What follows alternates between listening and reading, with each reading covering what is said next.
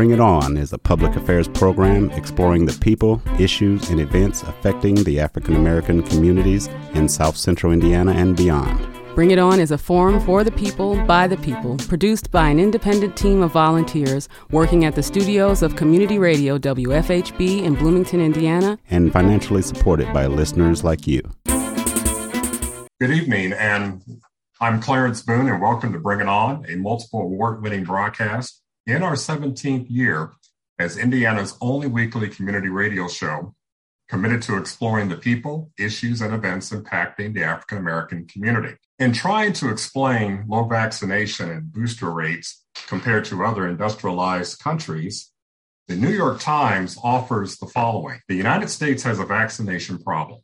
Moreover, it is not just about the relatively large share of Americans who have refused to get a shot. The U S also trails many other countries in the share of vaccinated people who have received a booster shot. And the vaccinated but unboosted more closely resemble the country as a whole.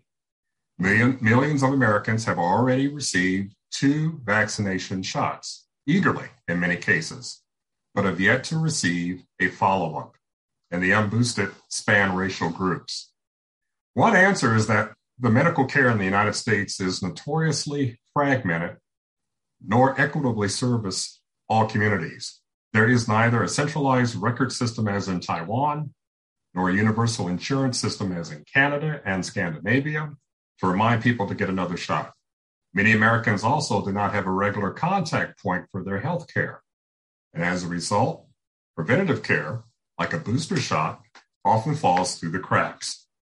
Joining us this evening to continue our conversation on COVID nineteen are Penny Caudill, Health Administrator for the Monroe County Health Department and former twenty twenty-one Bloomington Woman of the Year, and Shelli Yoder, Indiana State Senator for District forty, and a former Miss Indiana and a Miss America nineteen ninety-three contestant. Ladies, I'm, I'm honored. I, I feel like I'm in the presence of royalty. You two and your nine to five, put on your Superwoman capes, but after hours, by God, you're knocking them dead, uh, winning some of the most prestigious awards and honors. And I chose those two uh, just to, to really give you your accolades, not only as uh, professionals, but as ladies who are focused and about the business and taking care of business. Thank you for joining us tonight. And uh, rather serious conversation, but we're going to dive right in. And the most Uh, important thing I would say, yes, we see decreasing trends, and we're glad about it, but this Omicron variant and its physical and psychological impact um, are having an impact on Monroe County. Let, let's talk about our home city right now, our home county. What type of trends have you both seen with the Omicron variant in Monroe County? And we'll start with our health department administrator, uh, Miz Caudill. Good evening. Yeah, you know, the last two, and we're into our third year of this, um, has been very difficult in in many ways for many people. And um, I don't know that I have just one or two things that I, I can say about that, but certainly with Omicron, we've it's proven to be more transmissible, uh, even than Delta. Um, and although it tends to be milder, not everybody has mild symptoms. Uh, there are many reasons that we might be seeing that. And just the sheer numbers of cases that we've seen can still mean that people who have vulnerable immune systems, uh, underlying health conditions are still at risk. Our hospital has still uh, been at capacity, you know, and really battling, um, serving everybody and serving everyone well. And certainly when we talk about shutdowns and we talk about, um, you know, even the discourse around masks, do we wear them? Do we not wear them? Where do I have to wear them? And, and I'll be honest, yes, Monroe County is still the only county in the state that has a mask requirement. So it's confusing to people as well. And I realize that that can add to frustration that people have. Um, People are concerned about their children, and some people want their children at home, not in school. Other people want their children in school and not at home. Uh, and so it, there's this vast difference of approaches and feelings. Uh, but I, I don't think any of us has escaped the, the challenges, uh, the isolation that people can feel from not being in rooms or meetings with people. Um, you know, and we've talked early on about, uh, you know, isolation and, and even physical distancing. You know, we talk about that social distancing, and I think, you know, sometimes the words that we start out with, we find are not the best words to use, right? But it is about physical distance and not about not connecting. That if we're in isolation because we're in, we're infected and we need to isolate from others so we don't spread infection, doesn't mean that we don't connect with people. We need, we still need to find those connections. But I think sometimes um, this these past few years have been very difficult to do that. I, I agree. I, uh... You're, you're spot on with the uh, social distancing, and it sort of um, conjures up all types of thoughts as far as, you know, family not being able to reach out and have conversations or or be there for, for holidays or birthdays or whatever. And there have been horror stories of individuals who've lost loved ones but could not attend a funeral, or someone who's gravely ill, they can't be by their bedside. But then again, we were dealing with something that we didn't really know. With it being highly transmissible, I mean, the original, the original variant that we were exposed to, I mean, that was, the numbers out of New York were frightening everyone. Right. So here we are yeah. in twenty twenty-two, and, and it, it appears the trend is going downward, but is that a false sense of comfort? But I want to I want to direct uh, things to uh, Senator Yoder for a response on this. Absolutely, and I appreciate so much hearing from hearing from Penny and this opportunity to have this conversation. I, I do think you were asking about sort of local trends. I do see that Monroe County trends ahead of other counties when it comes to vaccination rates. Uh, so uh, I think we do still have work in that area, and I'm proud of the work that our Department of Health has done thus far in Monroe County, but we certainly have we have work to do throughout the state uh, to bring those, uh, to, to boost our vaccination rates and bring down rates of, of COVID. But it has definitely made clear uh, needs that our state have, the needs that our state has when it comes to some healthcare provider shortages, mental health services that we desperately need, public health investments that I think we opened our eyes and said we have long, for far too long, ignored, and we need to uh, take a really long, hard look at those investments. And childcare, uh, you know, we we've seen what this uh, pandemic has done to the workforce across Indiana, but it also has just been so hard for parents uh, with childcare needs and um, the the childcare deserts that exist throughout Indiana. So those are some some. some policy areas that I have tried to focus on, and I hope that at the legislature we can address in this session and definitely uh, next session when we have another opportunity to address these needs when we look at the budget. Thank you for that, and I agree. It's the first round that we went through where everyone was sequestering and, and um, people were afraid to come out to get the mail. Uh, again, ignorance was just, you know, just terrifying everybody. But um, but then the the more realistic issues, the more practical issues such as childcare, people still needed to make an income, but that yet their children were at home virtually learning, those that had the technology to virtually learn. And there was a whole right. dynamic with that. Uh, mm-hmm. With if you may you may have had, like in my case, I have two daughters that were home uh, for practically the whole year. Um, And the frustrating thing was watching them not have the social interaction with friends at their at their impressionable ages, um, second grade and sixth grade. Hmm. Now, you know, I can only entertain them so long, but after a while, they're going to need some meaningful discourse. So, any any thoughts along those lines? Well, I'll just say, you know, I do, I. when I'm not serving in the legislature, I, I am a mom and I also teach. And we are seeing increased rates of mental health uh, diagnoses, whether that's anxiety, depression, uh, increased rates of substance use disorder. So I definitely think it's it's taking a toll, and uh, we'll we'll need to continue to address this. I I hope that this has brought some much needed awareness and education and and courage to talk about these issues out in the open instead of feeling ashamed, embarrassed, and perpetuating some dangerous myths about uh, mental health and right. seeking help for mental health. So that's kind of where I am. I'd love to hear Penny's thoughts. Sure. Yeah, I.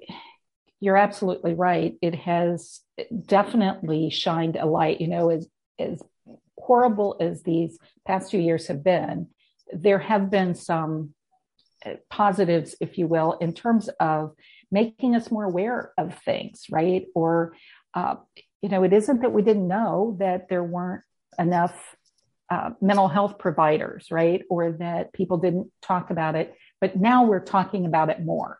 And and so I try to sometimes look for the, what's the silver lining in all of this, right? And and try to find those things.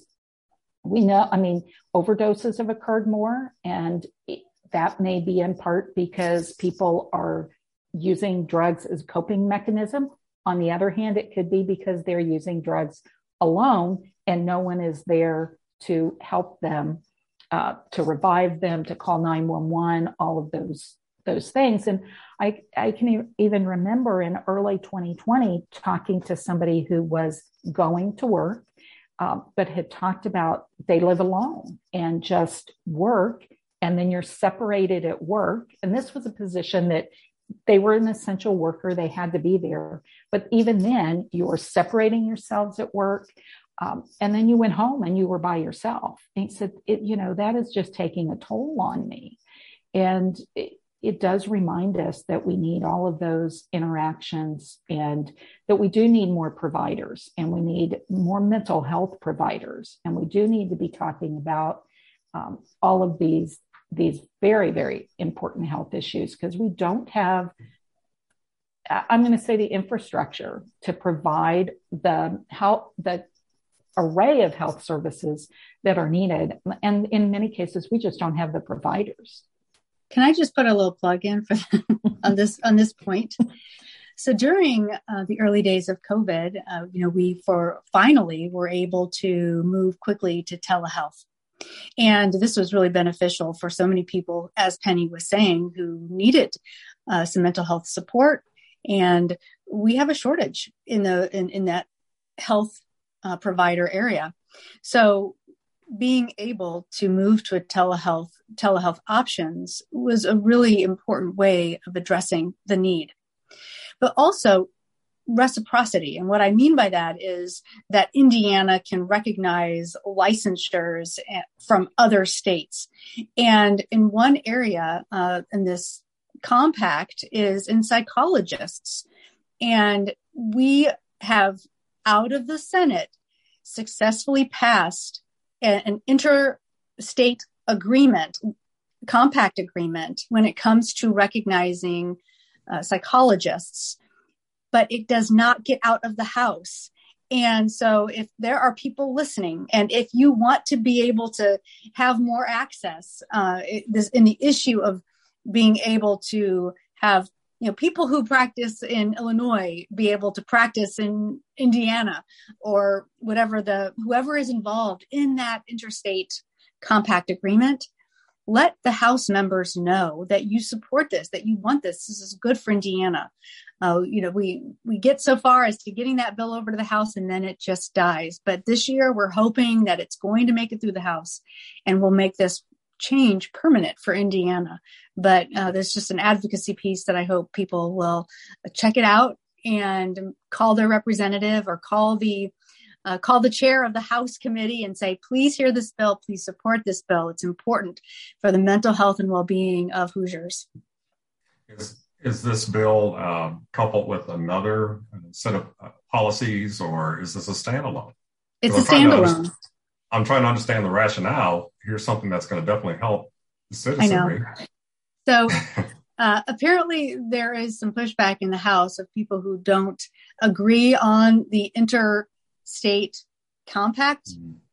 idea, and it's a philosophical idea.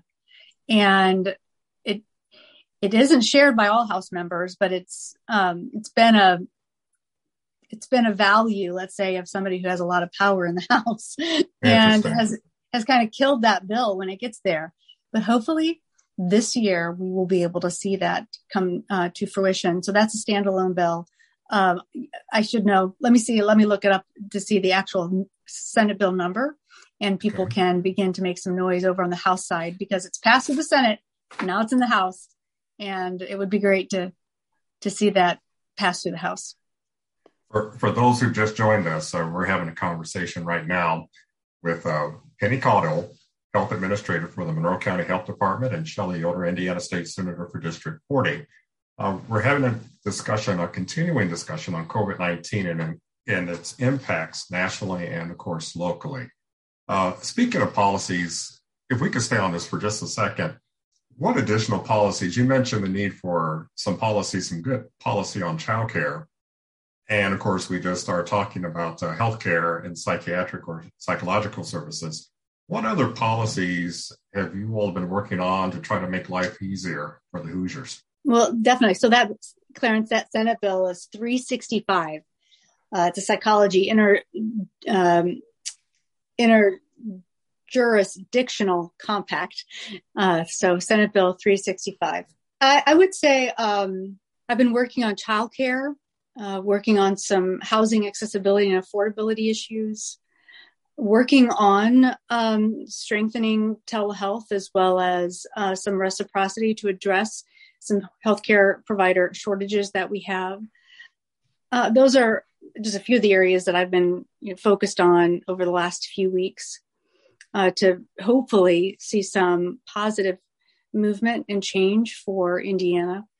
And I think there are definitely local things, and um, Penny can speak to that a little bit uh, better than what I can. Well, b- before we turn to Penny, I will say that I did read that there is a website that will be launched uh, for five hundred million COVID nineteen testing kits. Um, I know that there was talk about making this available, and I know that in some Kroger's, some C V S's, and other uh, pharmacies in the area that people can go in there now and get, I believe, three per individual.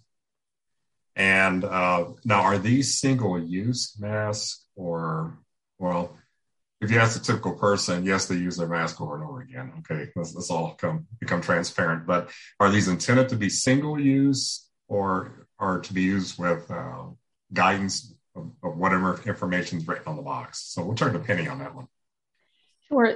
Uh, there, my understanding is N ninety-fives, that's part of the federal program. So the masks that are going out to uh, pharmacies that are part of their federal program, and um, it, you know, if they're not at your local pharmacy now, they may be, I think, different, you know, Kroger, C V S, different Walmarts or whatever have different systems that they're using for how they're dispensing those.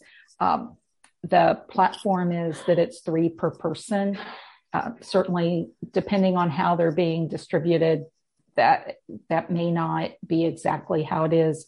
Um, they should be... N ninety-fives, they could be reused, but not, you know, at some point they need to be disposed of. So, you know, if they're soiled, uh, if they get wet, uh, then they're going to be less effective. Um, so, you know, when they're soiled, you need a new one. And, but I would say, look, the, there are very good directions on the C D C's website that talks about different masks. We've shared things on our social media page. So I'll say, follow us on Facebook. We've got some good uh, flyers in English and Spanish on how to, to get those free uh, COVID tests. There's four per household, how to, you know, where you can go to get those masks um, because they're not coming to the local health departments. And so we weren't able to say, well, here's how we can get them to you. Um, the best that we could really do was come up with some nice flyers to share. And, you know, I have a hard time saying flyers anymore because, you know, we don't print a lot of things and, and post them up, but we've shared those um, and they're on social media, again, in English and Spanish on how you can get okay. those. Very good. Um, I, I also read that the Knolls may not be the best place to test for COVID. And I'm thinking, when I got tested, and actually they weren't testing my nose, they were testing the back of my brain. Uh, now I learned that that may not be the best place. I'm like, yay. Because, uh, but then the alternative might be down my throat. I don't know. But if, as the health professional, if you can help me out there. Yeah. And, you know, I, I'm going to plead a little bit. I don't feel like in terms of each individual test and which one is the very best, that I'm not a medical person. So uh, I'll just plead a little bit of uh, grace there. But we, what, what it is, is that we're learning, right? We right. are learning what works best and what works best for different variants that, you know, as we move through these, some may be more Um, there may, we may be able to get the specimen that we need in different locations. So if it's more in your throat, we may be able to get it there.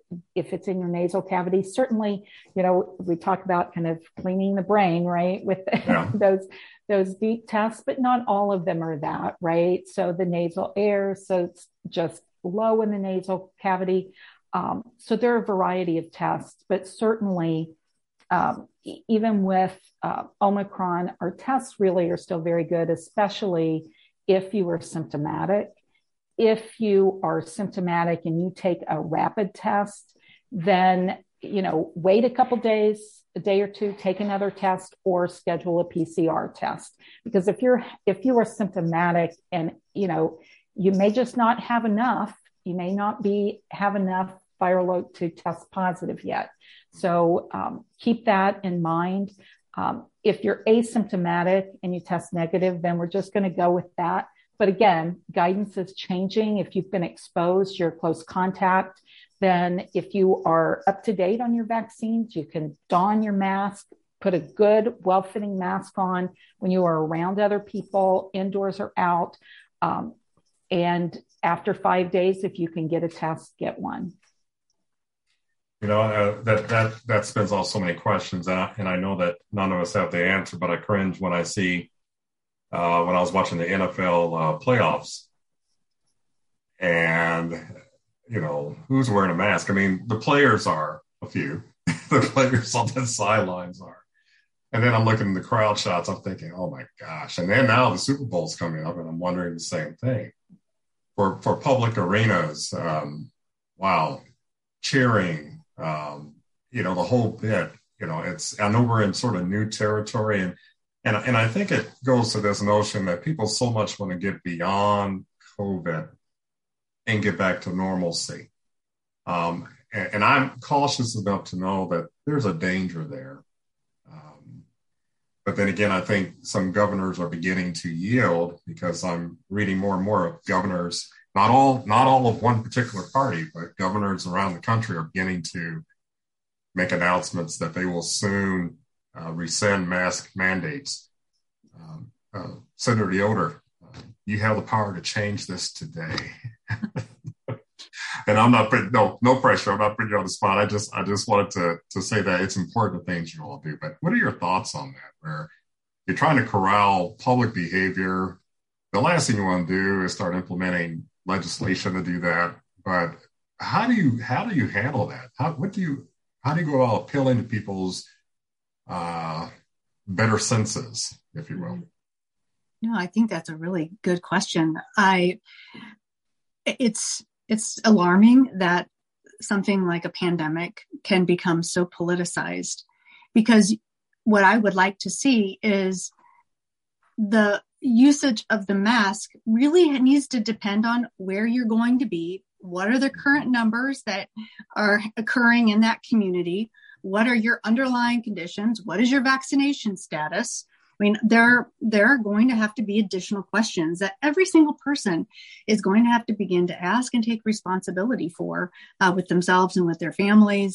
And when it comes to public health, however, when you have a highly contagious virus like we have in this current variant, then, or just with the pan, with, with COVID, uh, it begins to be a little bit more than just about the individual. And you begin to see that sort of social network and that public health network of how we are all connected.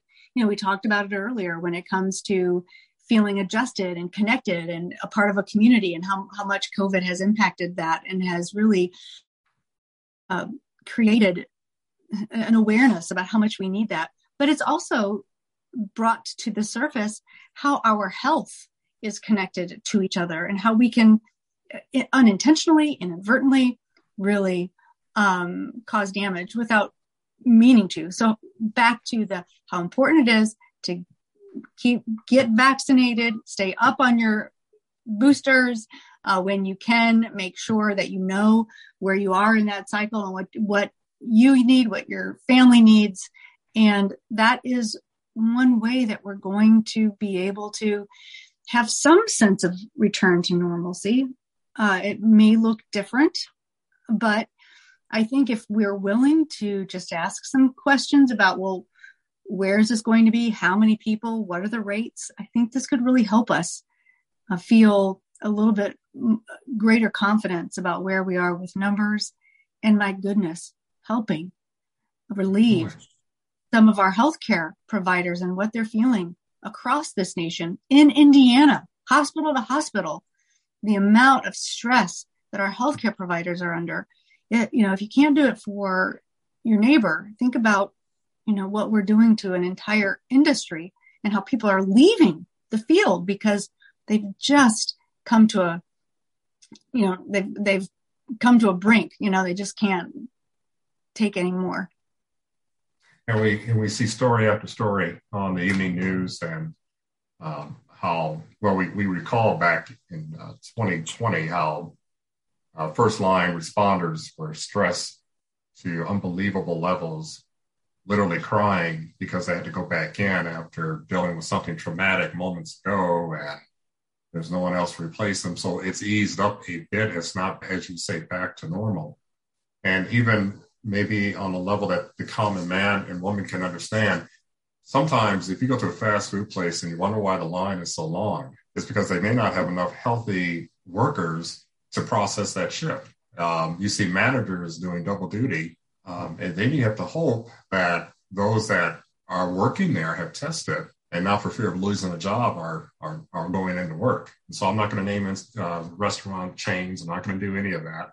And even a non-chain places, uh, establishments uh, where food is served, it's been stressed. I saw something interesting the other day. I saw sort of a a bubble outside the restaurant where for a little bit more on your tab, you could sit in comfort in this bubble and literally get the bubble effect that a lot of the pro athletes are getting, in a sense. You know, you're you're isolated, you're apart.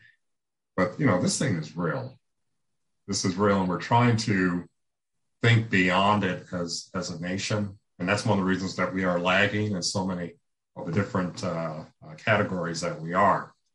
Um, recently, uh, you know, and I think I mentioned that there's a governor, and I'll just say the New Jersey governor has just announced, I believe today, that they are set to remove mask mandates on March third. And really out, well, the force and pressure of interests, not perhaps the whole state, but just special interests on this particular governor to do that.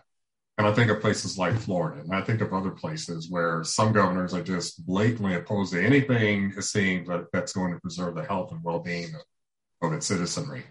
And um, I'm saying, are we going to, is history going to be kind to us in just two or three years? And so any thoughts on that at all? Just, you know, the job of governing right now has to be hard. So, so what are your thoughts on that? Well, I... you know, not from the governing standpoint, but yeah, these decisions are very difficult. And when we talk about public health, it isn't, you know, you're looking at the individual, but it's not the individual behavior. It, we are looking at the whole community. Right. So what can we do to protect everybody?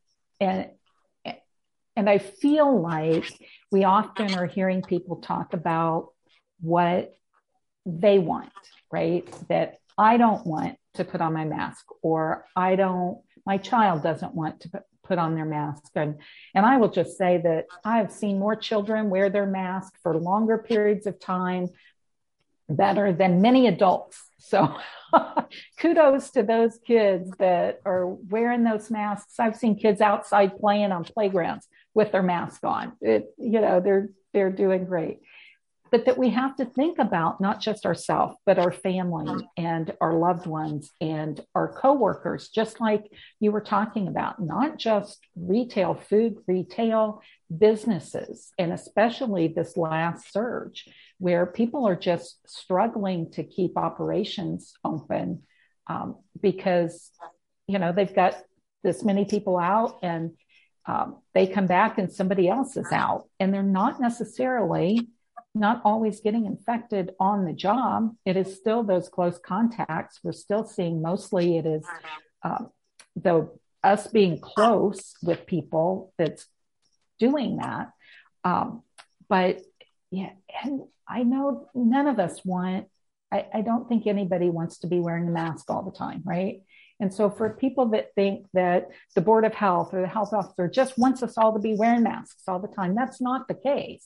But it is it is a public health measure. It is something we can do to um, really intervene and reduce the transmission rate. And those are the things from a public health standpoint that we have to do. So just, you know, like you were talking about, vaccines, that is our key to this. Um, and, you know, we're in this place, it, as you said, we're early on, people who really wanted vaccinations, they were they were there waiting the moment that they, they were available, they were there. And, you know, and then it wanes. And mm-hmm. I think back, I started in this position and and then H one N one hit. So that was my frame of reference for a long, up until this came, right? And I saw that then too, that when vaccine was first coming, everybody seemed to want it uh, until it was here. And then, when, then we had plenty and we couldn't get people, uh, you know, necessarily to take it. And so I don't know how we dispel all those myths, how we answer everybody's questions, but we certainly want to. Um, I know that some people have fear about vaccines, um, mistrust, um, all those different issues, but I would just encourage people to seek out good information from trusted sources. Um, you don't have to trust me. There are other people out there that are much more knowledgeable than I am, and you can look at the science. Um, make sure you're looking at good, credible sources and get your questions answered. You know, I'll, I'll be the first to say we thank you for the guidance you provide. Uh, it is so much appreciated uh, because sometimes it's hard to speak some truth to individuals. They may not want to hear it, but you speak it because you're, you're duty bound. Um, and so we do thank you for what you're doing. It's not at times a, a popular position to be in, um, but sometimes you have to do what needs to be done. Uh, Senator Yoder, as a teacher, this is an interesting side note that I, that I read today that in Chicago, Boston, New York City, and other places, students are walking out over in-person learning conditions. Um, not to, you know, we're not setting legislation tonight, but I'm just curious as a teacher, your thoughts on that. If, um, what do you think is going through the mind of these students? Well, they're probably thinking about whether or not they feel safe in the classroom. And that's a legitimate question. Uh, you know, we've spent a lot of time talking about masks um, and keeping people safe. You know, our students are worried about their safety, whether it's COVID, um, gun violence in schools, you know, the, the, the stressors on young people today, climate change, the stressors are so great.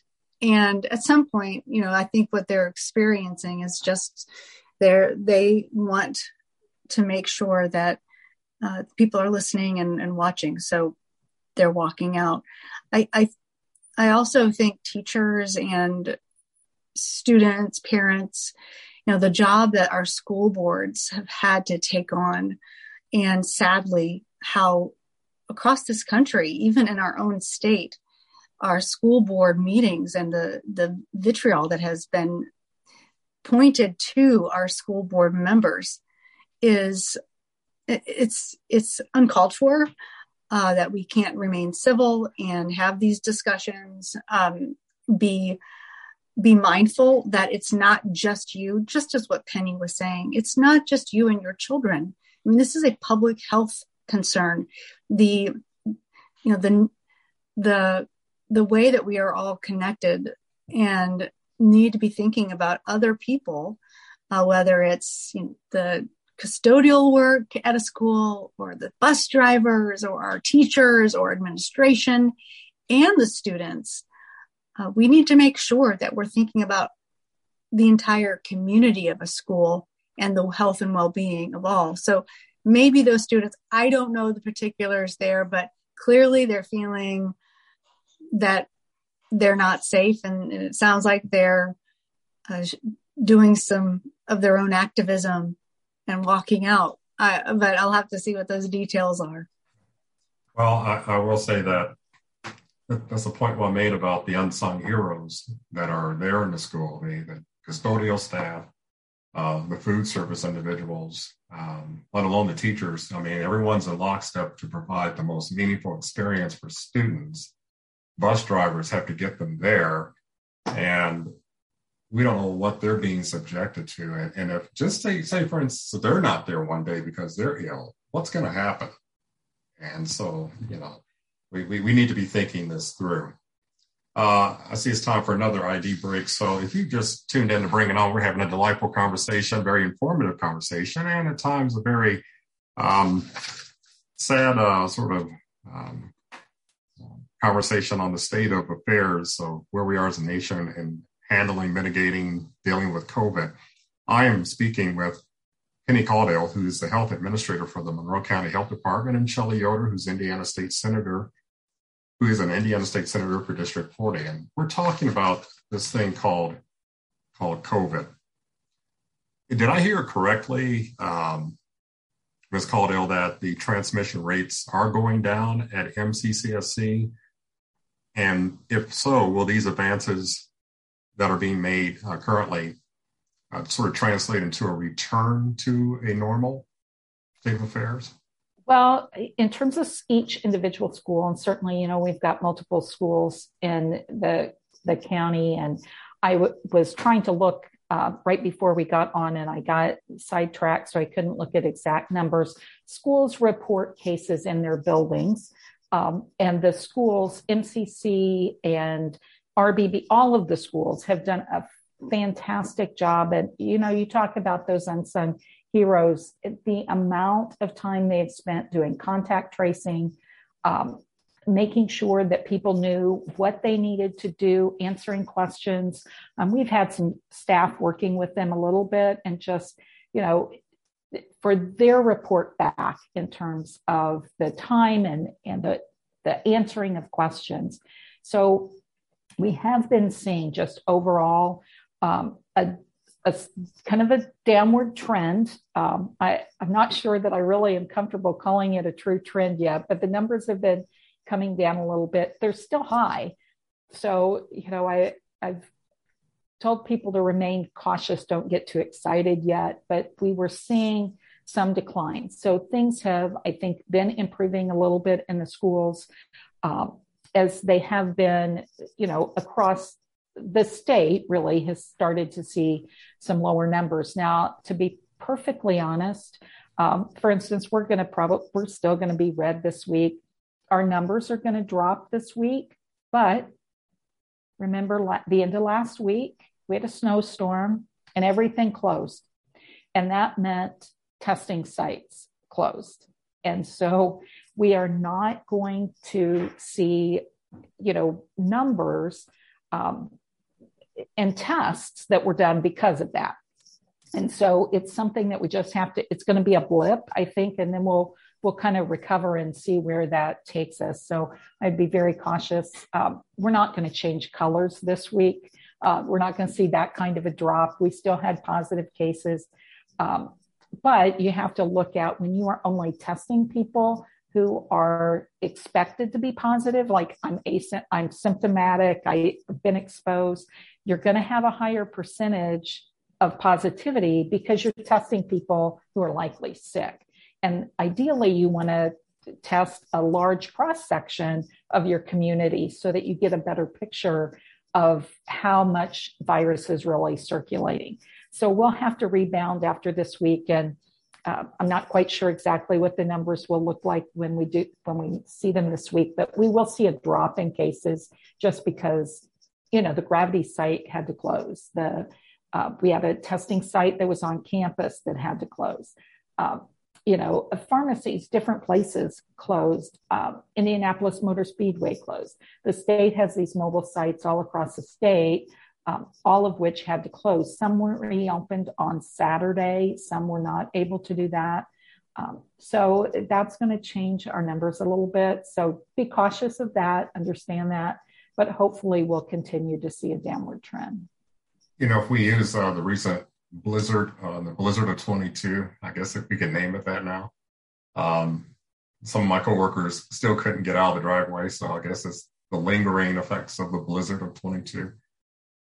If we can mobilize around COVID as we mobilize with the early warning of this blizzard that was coming, uh, salt trucks had extra loads of salt to deliver. Places were closing two days in advance of the first snowflake. Um, and when the snow came, we had, you know, the warnings go up, stay at home. People complied. And if we can mobilize around what the science is saying, you know, some people don't trust science. I get it. But uh, believe it or not, science has kept a lot of people alive over the last eighteen months. So if we could mobilize behind uh, just together, working together, just just just hold your breath and just do it. It may go against the grain, but let's do it. And, and let's just see those numbers plummet. That, that's my hope. Now, you, you mentioned cross-section uh, a little earlier.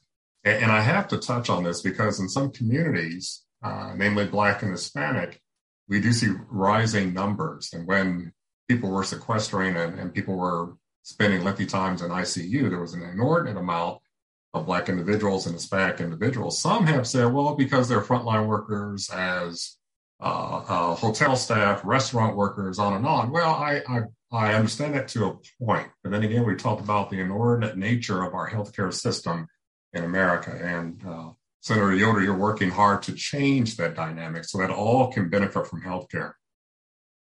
What could and should we be doing to reverse some of those trends? Because we have we have some, we had some hesitancy in the Black community because of, of the, the history of, of experimentation that was performed. Um, we had some reservations from the Hispanic community. Uh, I mean, extra alerts went out saying we are not judging individuals on their status of, of citizenship, but we just want you to get this vaccination. How do we address all that? And we could get the healthcare perspective, we can get the legislative mm-hmm. perspective. Well, I'll just say, I think what you're really touching on is the issue of trust, and rightfully so, uh, when it comes to systemic racism in healthcare, when it comes to betraying the trust of um, of others, uh, whether those in, in the Black community, in the Brown community, those concerns you have, you know, are are real concerns, and we need to do a much better job of addressing uh, and ha- and offer cultural awareness training. Uh, we need to do a better job of communication, of education, and that's what I hope is some more positives that uh, we can continue to do a better job, uh, at least in Indiana, but really across this country, of acknowledging where those, uh, where real injustices are occurring, have occurred, and will continue to occur unless we address this issue of um, equity, issue of justice, um, and begin to have trust in each other again. We've seen uh, national organizations come to partner with science and healthcare to try to get the word out. Uh, we've seen churches, we've seen mm-hmm. uh, mosques, we've seen um, national fraternal and sorority institutions come together to get the word out. We've seen churches used as vaccination sites. Mm-hmm. Um, we have seen, even across some pulpits, messages. Mm-hmm. Um, warning people to be safe and to think this through very clearly and uh, intentionally, because this is serious. Uh, we've all probably have lost someone due to COVID. And uh, you're right. And, and Miz Caudill, I'd like to, to get your observations on that as well. Yeah, absolutely. And it, you know, it's a challenge because every time, everything that we look at, every time when we set up our initial uh, vaccine clinics, you know, how, where can we put it? Um, and they're not easy. There's a lot of details that go into, you know, opening them up. And we've had Medical Reserve Corps volunteers to help us, or we wouldn't have been able to do what we did. Um, but we've tried to, you know, make sure that we were tapping into and connecting with uh, community leaders. And when I say leaders, I mean, um, maybe your traditional leaders, but you think about that faith community or the leader of your neighborhood, right? Leaders come in all, you know, shapes, sizes, you know, um, areas. They're not all the, the business people or, you know, the, you know, the department head or, or whatever. So, but trying to get input, like what are the concerns and get those messages out. We've had a good advisory group to help us with some messaging so that when we were doing special clinics, um, that we have the right messages trying to go out. I hope that we can take those relationships that we've been able to build and improve on, and that we can keep them and keep using them to look at other programs. So we're done with COVID. There's still plenty of public health issues for us to be dealing with, and we deal with them every day. How can we um, be more accessible to people? Are there things that we can take uh, to the community in a different way? Um, because I think that if if we can build that rapport, then I think the next time, hopefully there'll be more trust. You know, you mentioned the uh, leaders, but there are also a lot of influencers out there, and a lot of influencers on social media. Yep. Uh, they're people with hundreds to maybe a couple thousand followers that if they send out the right video, I mean, we're sending out, I'm seeing, I don't, I typically don't get on social media a lot, but I'm seeing all types of content out there that I'm thinking, seriously, all day long, this is the best you have to do, whatever. But then there's some really helpful information that can be distributed broadly on um, on social media. And those influencers, um, and people know who the influencers are, so maybe they can even assist with the aim of targeting and getting the word out. Um, and it's amazing how news can travel faster on social media than on than on some of the major networks. Um, we're sort of beginning to land this, this plane, but there are a couple topics that, that I want to talk on. Um, While mandates have helped, the tide of opposition is growing. And what do you foresee if we nationally choose to look beyond COVID? We've been touching on that all night, but um, with so much information being spread, the job of calming and educating a skeptical public falls on whose shoulders? Well, I think it falls on everyone's shoulders. Um, I think that as a health department and a public health agency, we have to continue to provide factual information, up-to-date information. And we all have to understand that health information is not stagnant, that we're always learning, we always are changing. Um, one example that I can use is, you know, lead. There was a time when lead was considered a great thing. We put it in our, you know, we put it in our, our gas and our paint, and we, we, and then we've, whoa, there's a problem with that. Right. And so we learn and we evolve. And I, we, so we have to keep that in mind, and we all have to be that influencer, as you talked about, to our group, whatever that group is, whether it's our neighborhood or our family. Um, and sometimes our family is the hardest group to talk with, right? I, you know, sometimes we um, say things to our family that we might not say to somebody else. Um, you know, we just kind of let it go. So, you know, being, again, mindful, respectful, having the, the dialogue and the questions, answering questions, um, asking somebody why with, with the real intent of wanting to know why, right? Um, and not just wanting to change your mind, right? But wanting to understand. And so I think all of us, the health department can't, you know, fix this. The Senate can't fix all this, but we can all listen and be part of the dialogue. So at our next great gathering as family members, COVID joins the ranks of politics, sex, and religion. I think it already has. Well, I think um, Penny just pretty much beautifully summed it up. And um, I, I have appreciated so much her leadership, you know, through these last couple, you know, two years. Um, it, you know, my appreciation for her leadership goes so far beyond that, but it's really, you know, been put to a great test over the last two years. So thank you so much, Penny.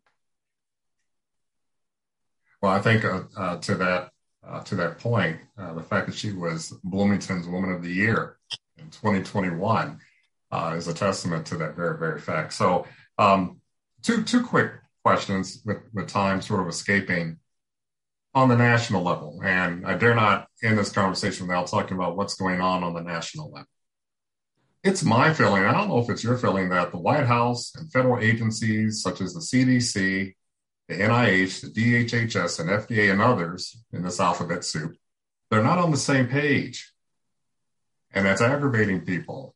So um, what do we do? Do we get into a letter writing campaign? Do we call our representatives? Um, what do we do? And I, I'll start with uh, Senator Yoder.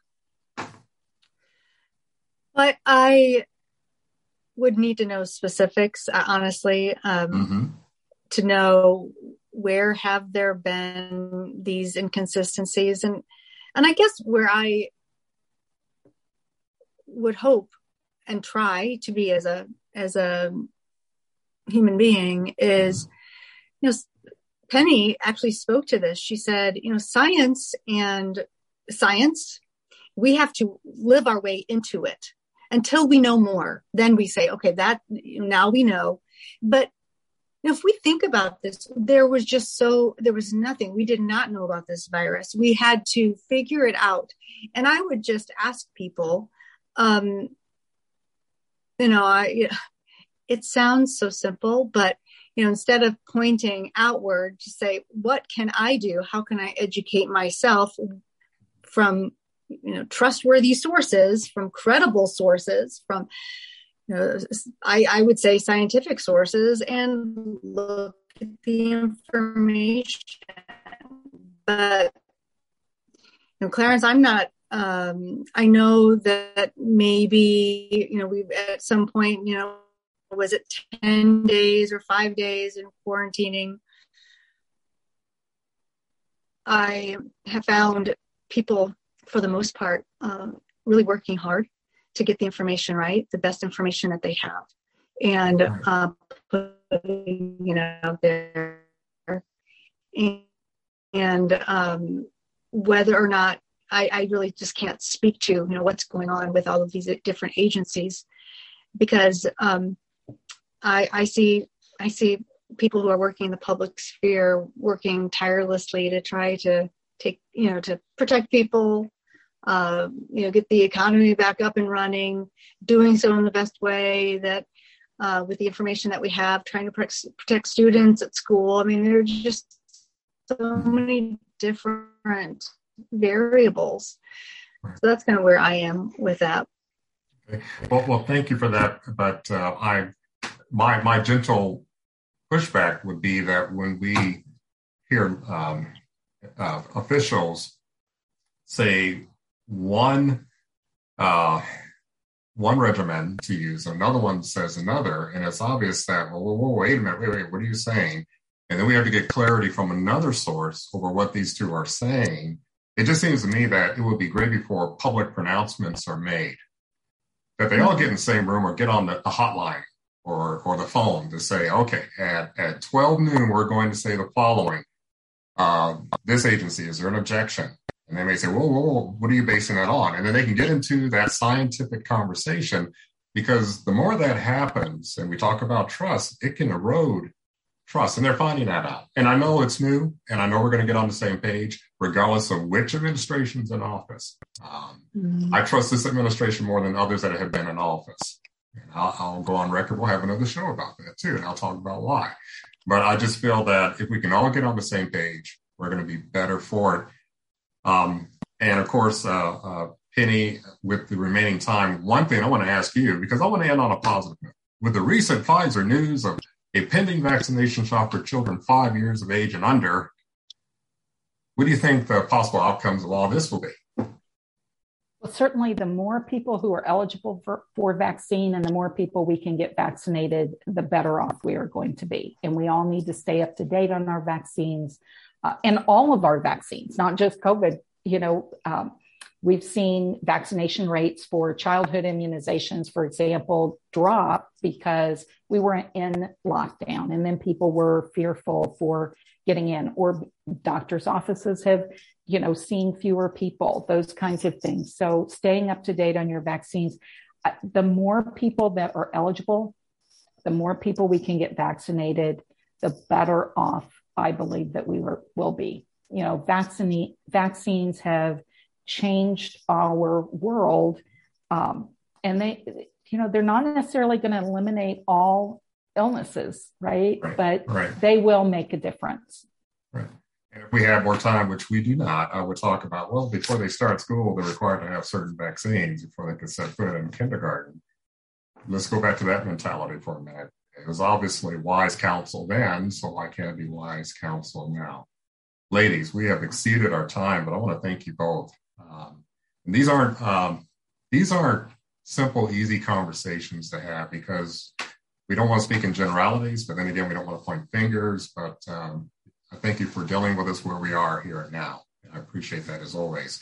Well, we want to thank our guests, Penny Caudill, uh, Health Administrator for the Monroe County Health Department, and Shelli Yoder, Indiana State Senator for District forty, for joining us for our continuing discussion on COVID nineteen and its impacts nationally and locally. And as Miz Caudill mentioned, there is on the Facebook of the Monroe County Health Department more guidance available and resource information available. So avail yourself of that and go to the Facebook page for the Monroe County Health Department. Bring It On has an open submission policy. So if you have an idea for this program, let's hear it. Send an email to our volunteer staff. We want to make sure we share everything and anything affecting the African-American community with our listening audience in Bloomington and beyond. The email address is bring it on at w f h b dot org. And our show's executive producer is yours truly, Clarence Boone, and our assistant producer is William Hosea. Our consultant and W F H B News Department director is Cade Young. Our program engineer is Chantal LaFontaine, and our original theme music was created by Jamil Effiam, with additional background tracks by David Baker. Be sure to tune in next Monday at six p.m. for another edition of Bring It On, right here on your community radio station, W F H B.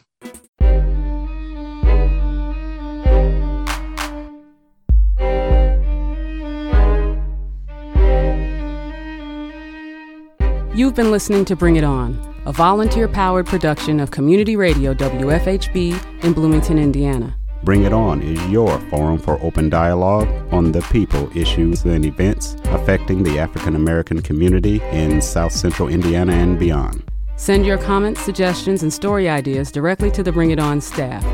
The email address is bring it at w f h b dot org. That's bring it at w f h b dot org.